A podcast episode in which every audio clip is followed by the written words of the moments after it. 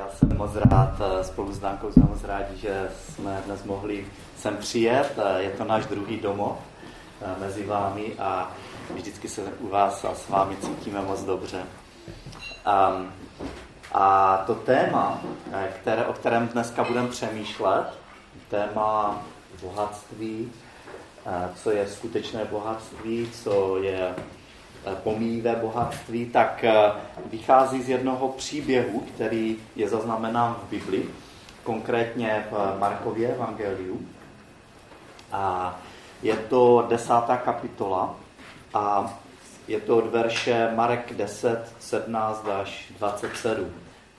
Já bych ho na začátek přečetl. A když vycházel na cestu, myslí se Ježíš, přiběhl jeden člověk, poklekl před ním a ptal se ho. Dobrý učiteli, co mám učinit, abych získal věčný život?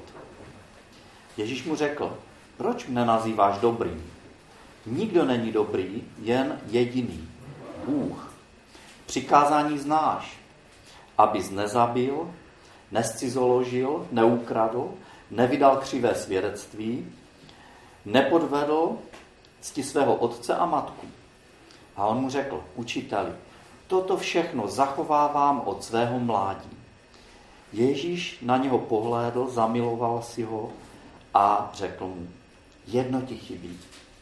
Jdi, prodej všecko, co máš a dej chudým a budeš mít poklad v nebi. Pak přijď a následuj mě. On se nad tím slovem zachmuřil a se zármutkem odešel, protože měl mnoho majetku. Ježíš se rozhlédl a řekl svým učedníkům, jak těžko vcházejí do božího království ti, kteří mají majetek. Učedníci si při, se při jeho slovech děsili.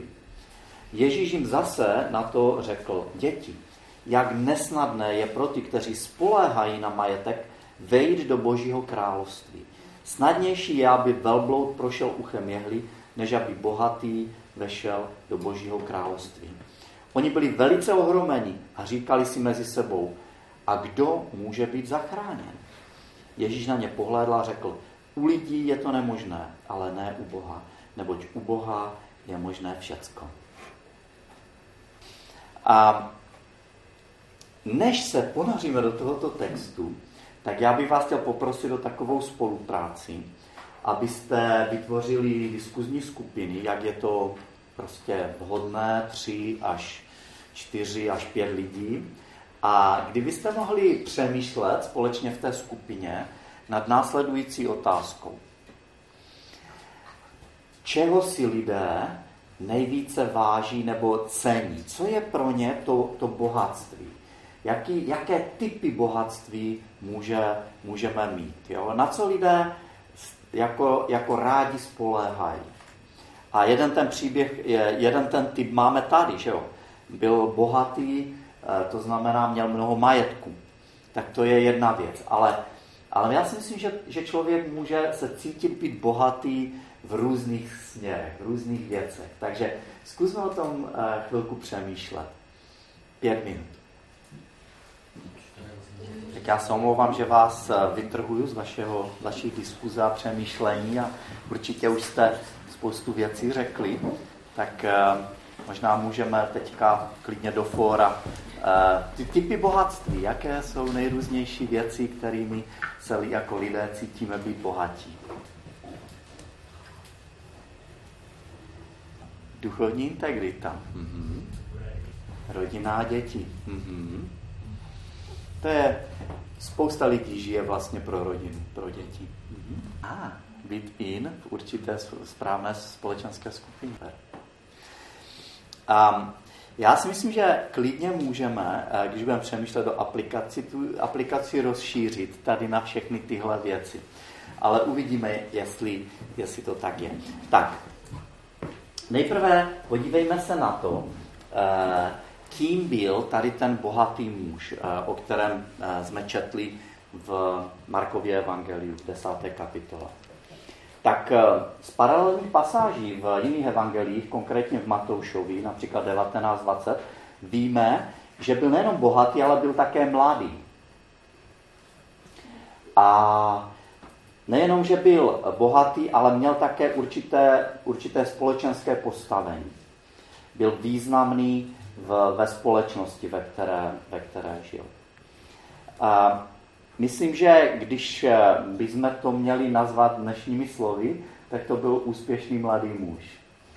A já nevím, já, já když jsem vyrůstal na těch eh, rokových písních, eh, jako těch eh, mé, toho mého to, dospívání, tak byla taká jedna, šel tudy už úspěšný mladý muž, myslím, že od Olympiku to bylo, nebo, nebo tak.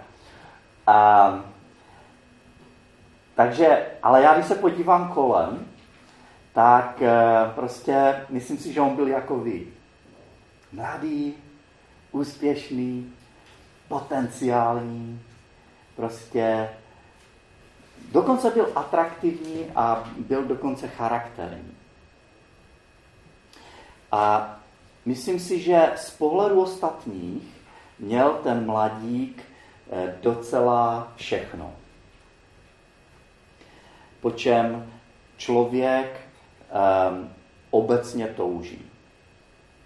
Měl peníze, s nimi i nemalou moc, a byl atraktivní. Prostě je těžké být mladý a bohatý a nebyt atraktivní.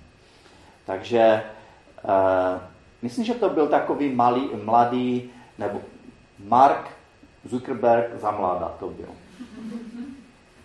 Spousta lidí si myslí, že není možné být, nebo tady si myslí u nás, že, že není možné být skutečně bohatý, hodně bohatý, aniž by člověk zároveň byl bezohledný, aniž by se dopouštěl podvodů a nějakým způsobem porušoval nebo obcházel pravidla.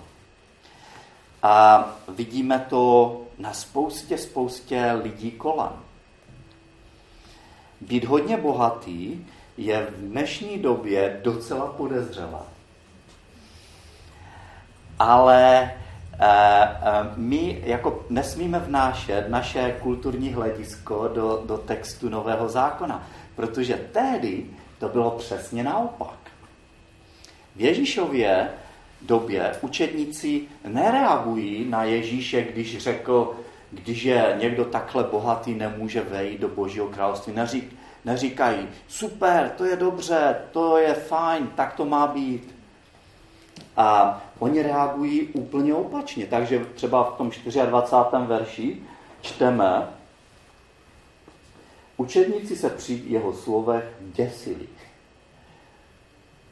Děsili, zděsili se toho. V 26. verši je řečeno, oni byli velice ohromeni, protože Ježíš řekl něco, co šlo proti jejich kulturnímu vnímání. V jejich kultuře totiž bylo bohatství bráno jako, ne jako něco zlého, ale jako odměna za správný život. Jako odměna a boží požehnání za to, že někdo jednal čestně, byl pracovitý a proto ho Bůh odměnil. A také si všimněme toho, že uh, jak Ježíš jako s tímto mladíkem jedná. On s ním jednal uh, tak, že on nespochybňoval. On mu říká, uh, dobře, ty jsi za mnou přišel a, um, a ptáš se mě, co mám, co mám udělat, co mám dělat. A Ježíš mu řekl, dal mu pár takových úplně základních věcí. Ehm, říká, že nemá zabíjet a krást, a že nemá cizoložit a nemá křivě svědčit a nemá podvádět a má ctít otce i matku. A všimněme si, že Ježíš nespochybňuje jeho odpověď, která byla, tohle to dělá muž od svého mládí. Um, takže kdybychom to třeba převedli do eh, dnešního, ehm, do dnešního světa, tak třeba ty otázky by byly, neskresloval si čísla v účetnictví, nebo je nepřizpůsoboval, nekrádl si náhodou,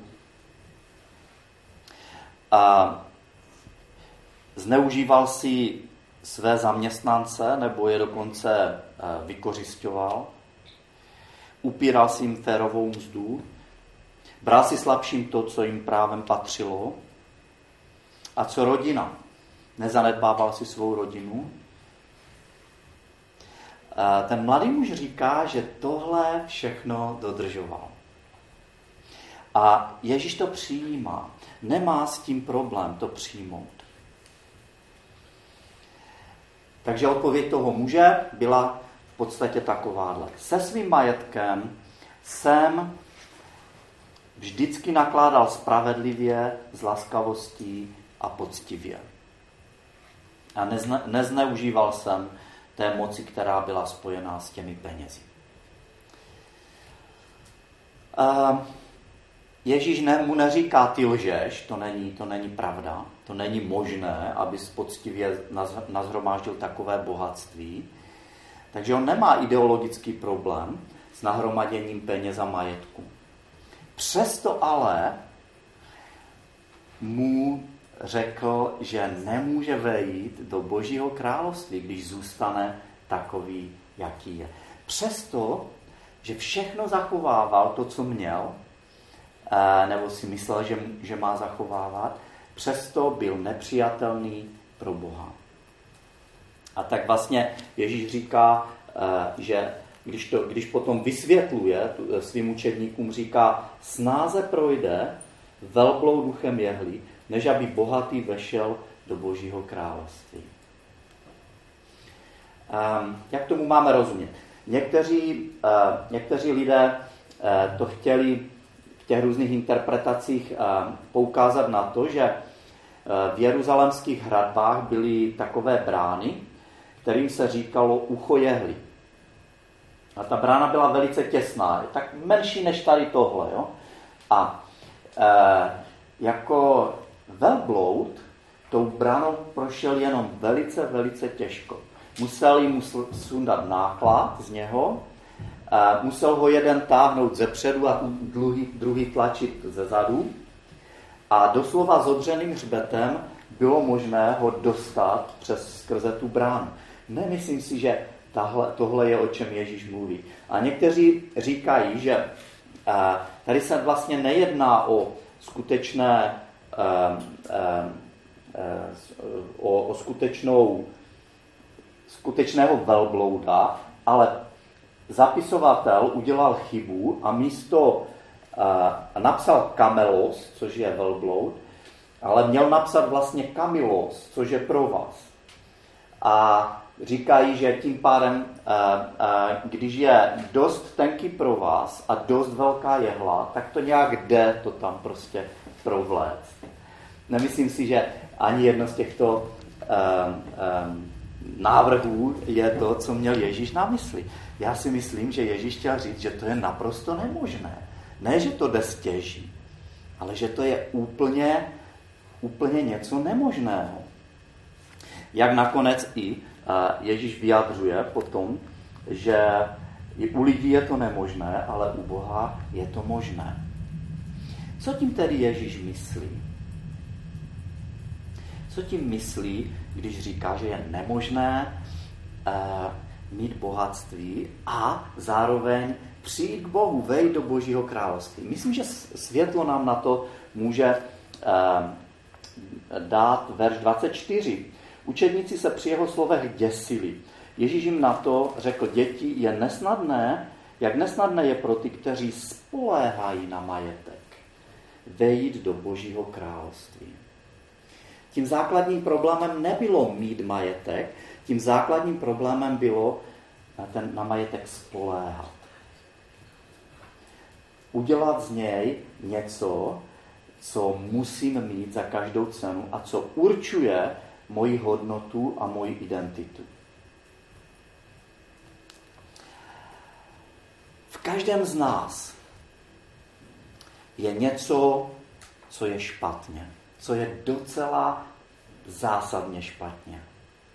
A peníze a cokoliv jiného, čím si myslíme, že jsme bohatí, mají zvláštní moc. Nás vůči tomuto faktu, že v nás je něco špatného, učinit slepými. Oslepit nás, oklamat nás natolik, že my nevidíme skutečný stav našeho, našeho ducha, našeho nitra a nevidíme potřebu božího nadpřirozeného zásahu. Zásahu jeho lásky, jeho milosti a jeho moci do našeho života. A už jenom si uvědomit, že se mnou něco není úplně v pořádku, je boží milost. Protože tady je tolik věcí, které nás vůči tomuto faktu oslapují. Všimněme si také, že ten mladík přišel za Ježíšem a věděl, že mu něco schází. Čteme tam, že Ježíš už byl na odchodu z jednoho místa na druhé a, a on tam přiběhl a klekl si před něho, prokázal mu úctu a položil mu tu otázku. Proč mu ji položil? Proč přišel? Proč uh, vyvinul to úsilí? Já si myslím, že je to zřejmé proto, že i když toho měl hodně, tak si byl vědom toho, že mu něco schází. On to věděl. A zdání častokrát klame. A lidé, o kterých si možná myslíme, těm nic neschází, ti mají úplně všechno. Ve skutečnosti nemají. Jsou si vědomi toho, že jim něco zásadního schází. Zajímavé také je ta jeho otázka. On se ptá, co mám udělat, abych měl věčný život. Odpověď na tuhle otázku znal každý žid. Každý žid v té době věděl. Každý rabín to vyučoval znovu a znovu a znovu. Že odpovědí je, aby poslouchal Boží přikázání a aby se vyhnul hříchu. A to je to hlavní, co má dělat. On měl všechno. Přeneseně absolvoval s červeným diplomem, uchytil se v biznisu, brzy začal vlastní firmu a přes všechny problémy se to rozrostlo a dále roste, takže první milion vydělal v 26 a desátý v 35 a tak to rostlo dál a dál. A přesto ví, že mu něco schází.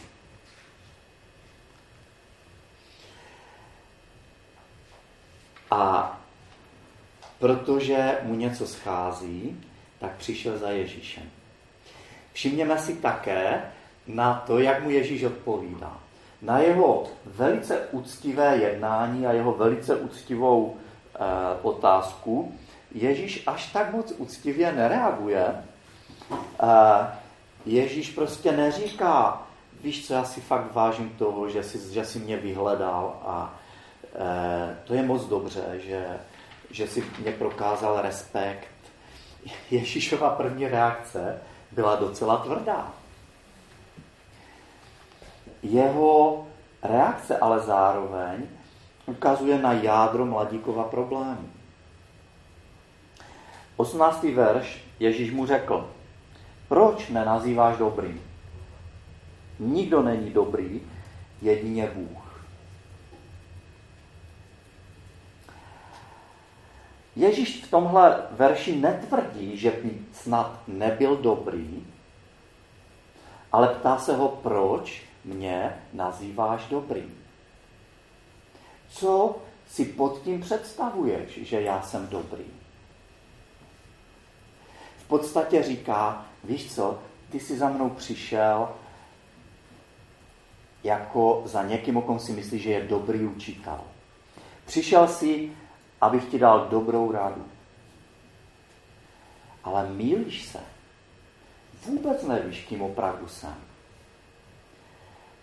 jenom jeden je dobrý a, a to Bůh. Ježíš vlastně říká, já jsem Bůh. Protože jenom Bůh je dobrý. I když, jak tady teď před tebou stojím, tak nevypadá, tak ve skutečnosti jsem král. Celé Markovo evangelium uh, popisuje Ježíše jako krále. Úplně první verš eh, eh, z Markova Evangelia říká počátek evangelie já Ježíše Krista, Syna Božího.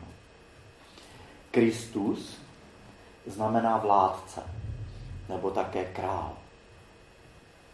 Syn Boží znamená Bůh sám. To je jeho identita. A tenhle mladík a rozhodně za ním nepřišel, jako za tím, kdo byl král, a za tím, kdo byl Bůh sám. Ježíš a, a, byl a, své, své okolí ohromoval neustále různými věcmi. Jedna z věcí, kterou je ohromil, kromě toho, že ohromil učedníky tím, co řekl o bohatém mladíkovi, tak třeba je, když mluvil v synagoze v Kafarnaum, tak e, v první kapitole 22. verši čteme, byli ohromeni jeho vyučováním, nebo je učil jako ten, kdo má pravomoc a ne jako učitelé zákona. Byla na něm vidět, že on učí s úplně jinou autoritou. Slovo autorita je od slova autor. A on s lidma mluvil ne jako ten, který mluvil o něčem teoreticky. On mluvil jako autor. On mluvil jako autor jejich života. A on viděl, Ježíš, všimněte si, že když čtete, když čtete záznamy z Nového zákona, že Ježíš častokrát nereaguje na to, co člověk říká, ale reaguje na to, co si myslí. Proč? Protože on ví, co si myslí. On ví, co je v každém člověku. On se nemusí nikoho vyptávat. Nemusí nikomu pokládat otázky. On to prostě ví, protože je autor. Protože je ten, kdo ho stvořil. A kdo ho zná skrz nás skrz.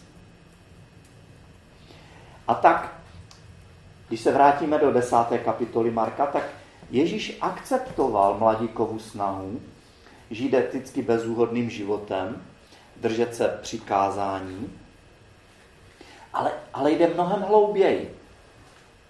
Jde až k jádru věci. A říká mu, něco ti opravdu chybí, máš pravdu. Něco ti chybí. A to, co ti opravdu chybí, je blízký, důvěrný vztah s Bohem. Protože to, co máš, je jenom prázdná skořápka,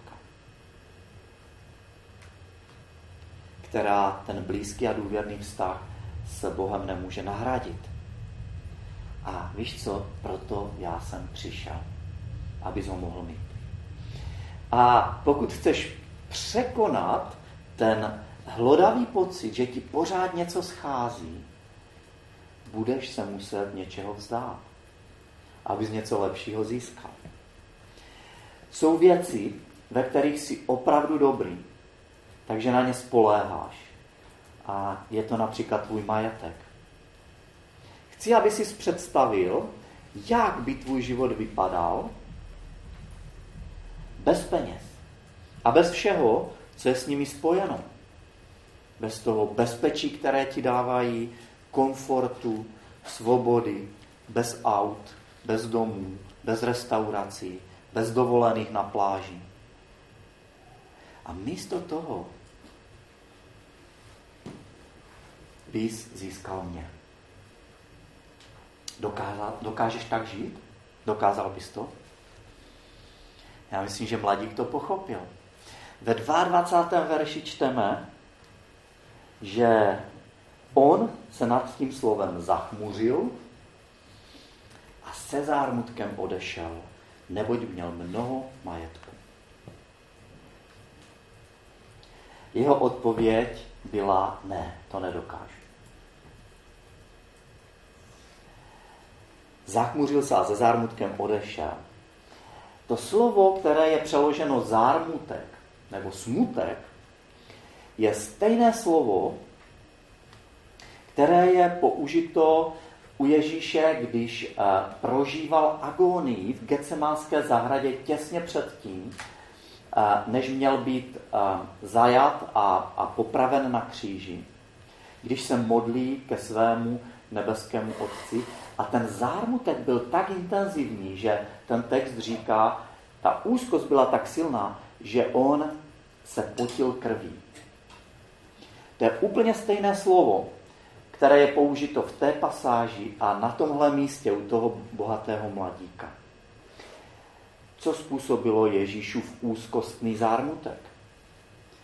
Bylo to vědomí, že ho čeká zkušenost totálního vykořenění. Že, že bude úplně ztracen a oddělen, odseknut od zdroje svého života, od vztahu se svým nebeským Otcem. A to bylo něco, co ještě nikdy v podobu celé věčnosti nezakusil. Měl ztratit svého Otce a měl přijít o své duchovní těžiště, o své samotné já. Proto prožíval intenzivní zármutek. Intenzivní úzkost.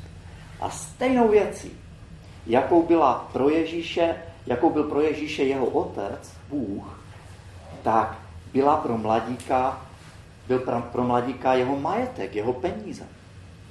Byl to zdroj jeho identity. Byl něčím, co aspoň z části zakrývalo jeho vnitřní nedostatečnost bral Boha jako, jako šéfa nad sebou, anebo jako nějaký příklad, ale ne jako svého zachránce, kterého miluje. Když ale chceme, aby nás Bůh zachránil, tak nejprve musíme něco ztratit. Musíme ztratit to, co je naším současným zachráncem. Něco, k čemu vzhlížíme jako ke zdroji našeho bytí a k jádru naší identity. Pro mladíka to byly peníze. A co máš ty? Čím jsi bohatý ty? To vůbec neznamená, že to, čím jsme bohatí, musí být nutně špatné věci. Jako ani peníze nejsou špatné. Může to být rodina, můžou to být děti, Může to být láska k druhému člověku, vztahy s druhými lidmi, přátelé. Může to být dokonce obětování se pro druhé.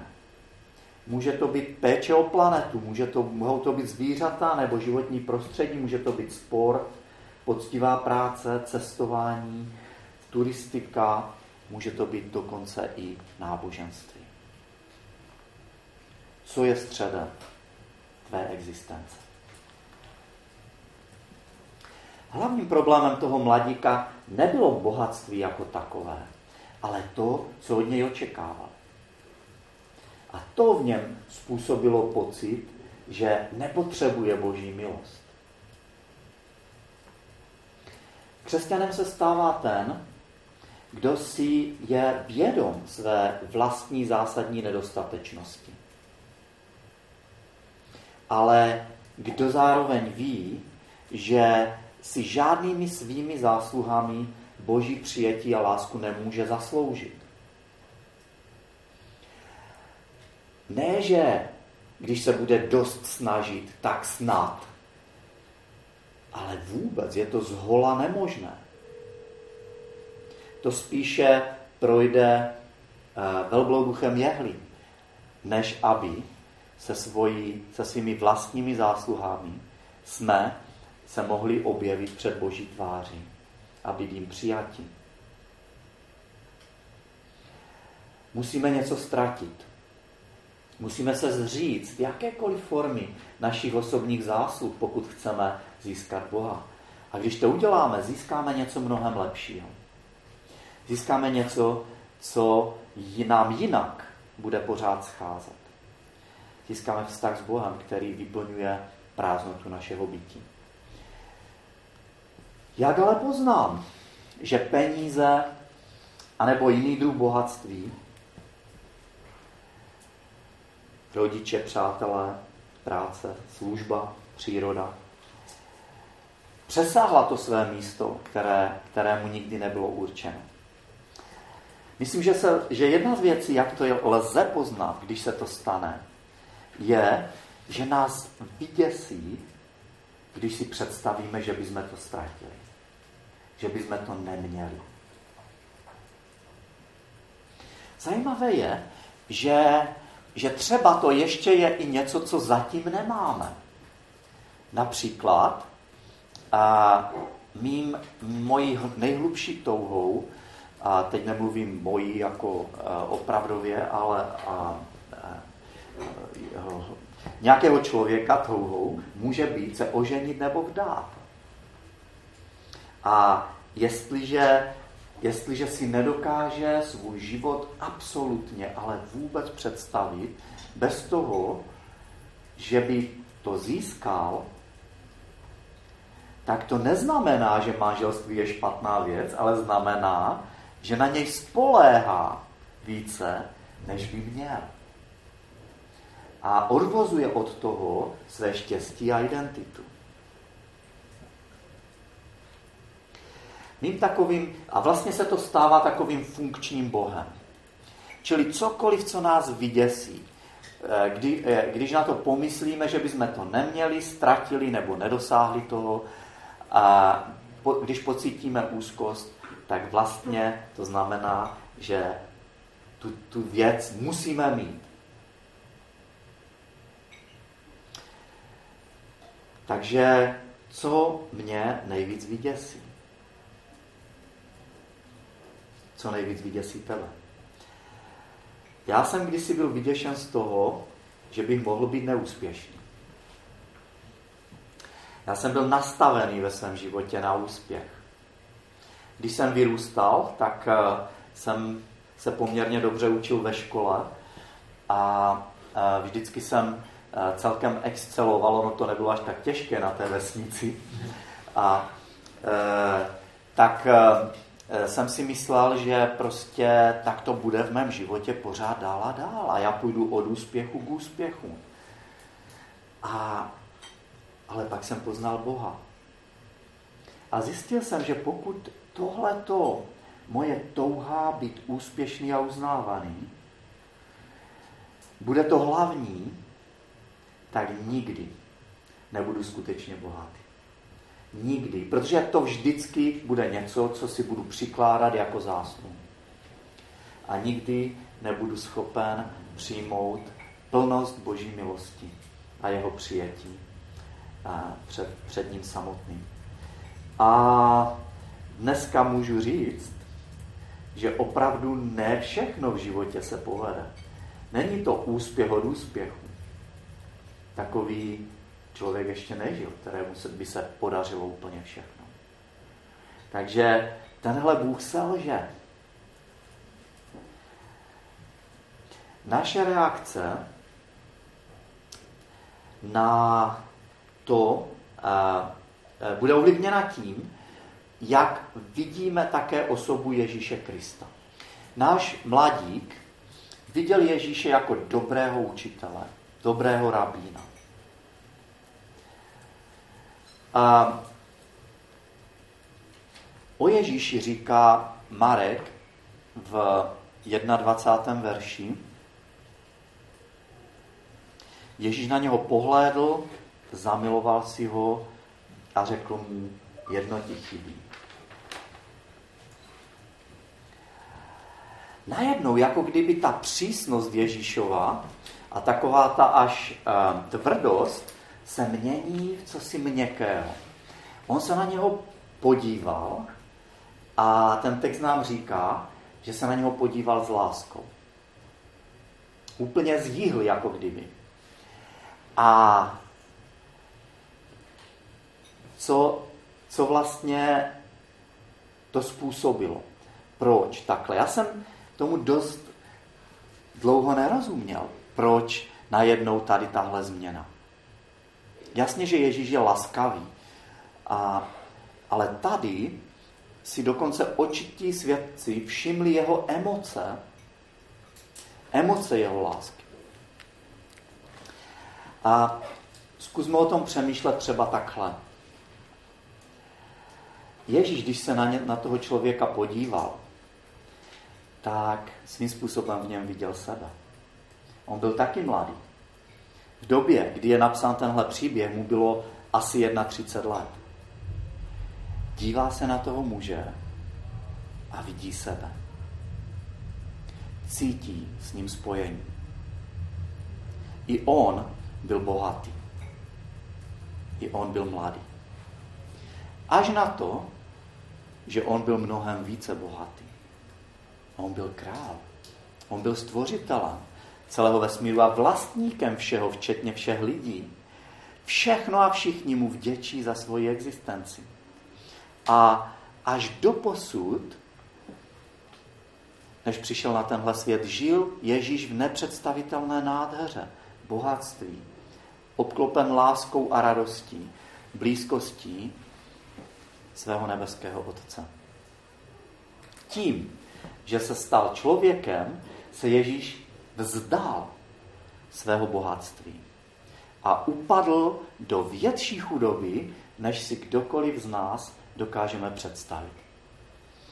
A přečtu verš eh, z druhého listu Korinským, kapitola 8, verš 9, který přesně o tomhle mluví.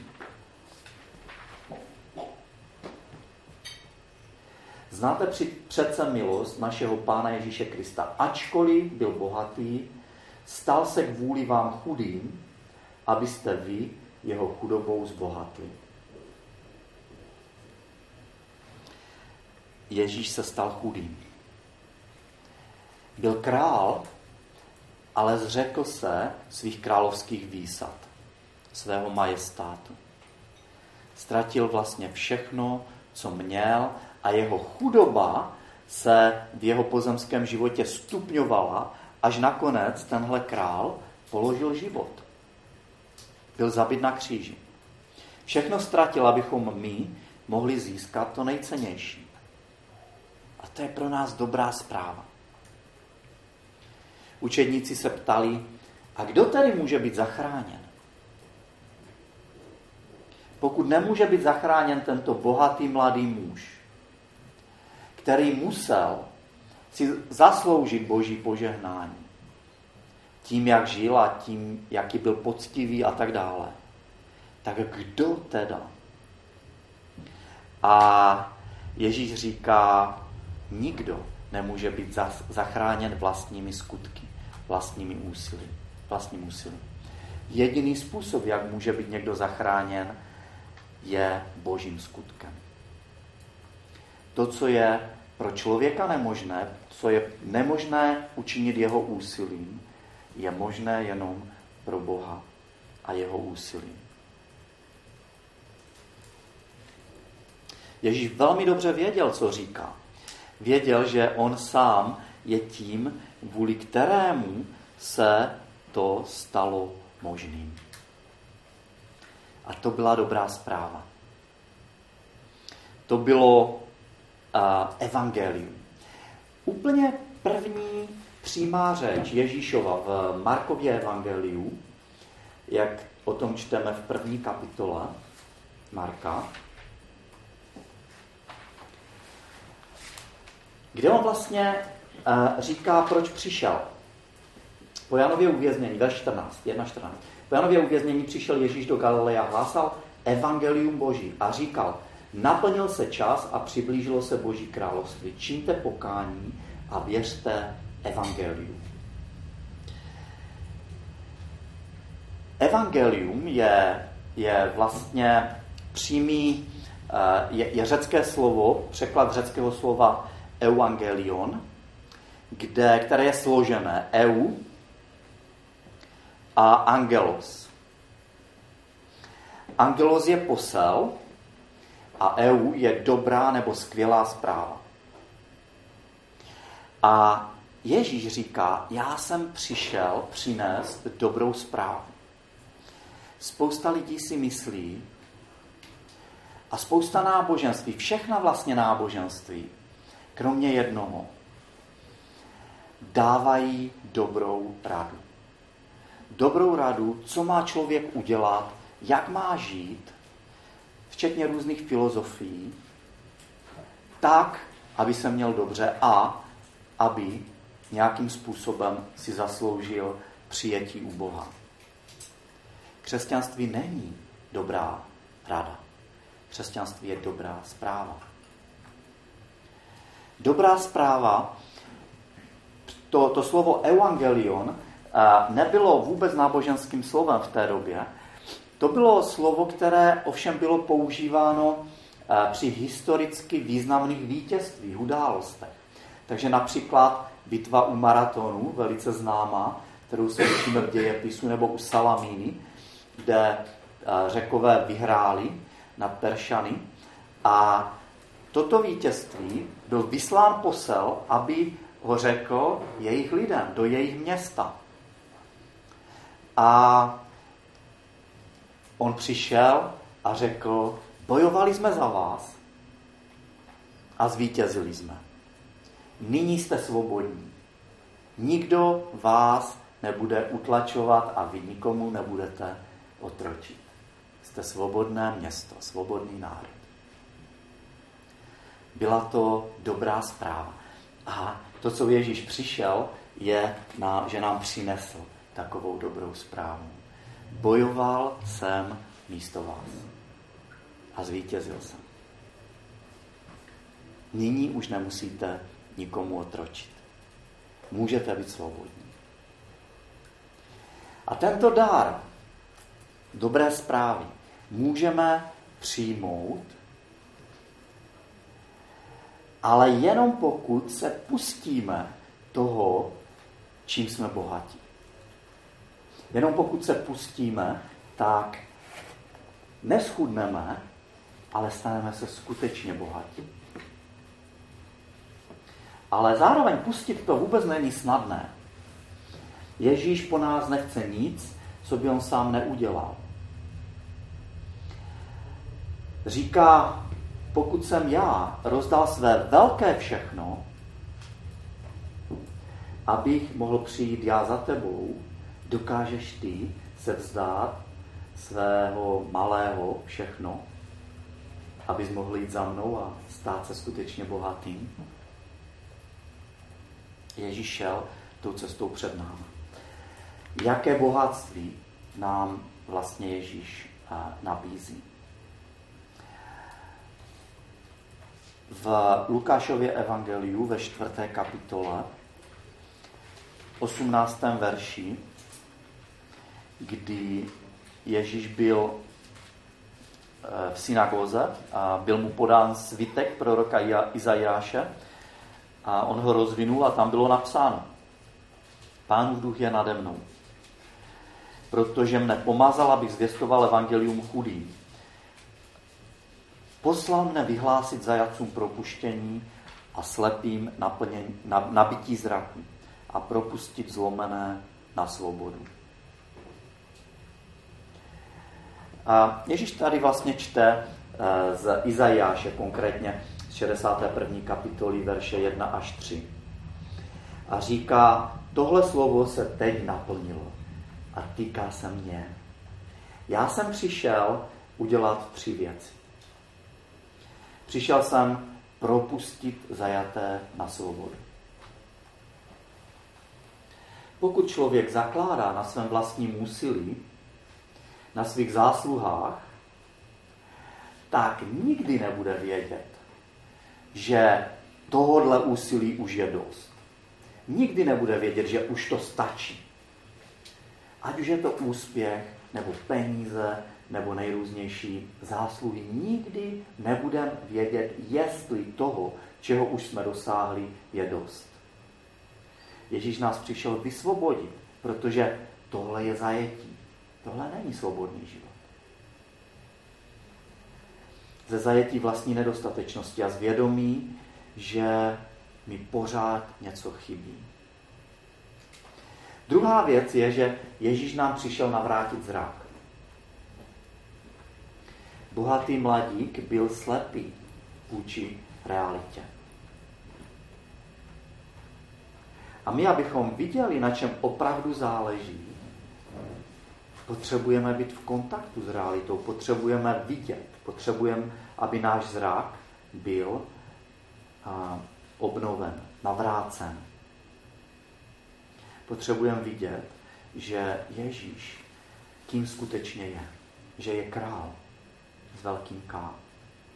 A že potřebujeme vidět, že potřebujeme. On nás nepotřebuje, ale my potřebujeme jeho.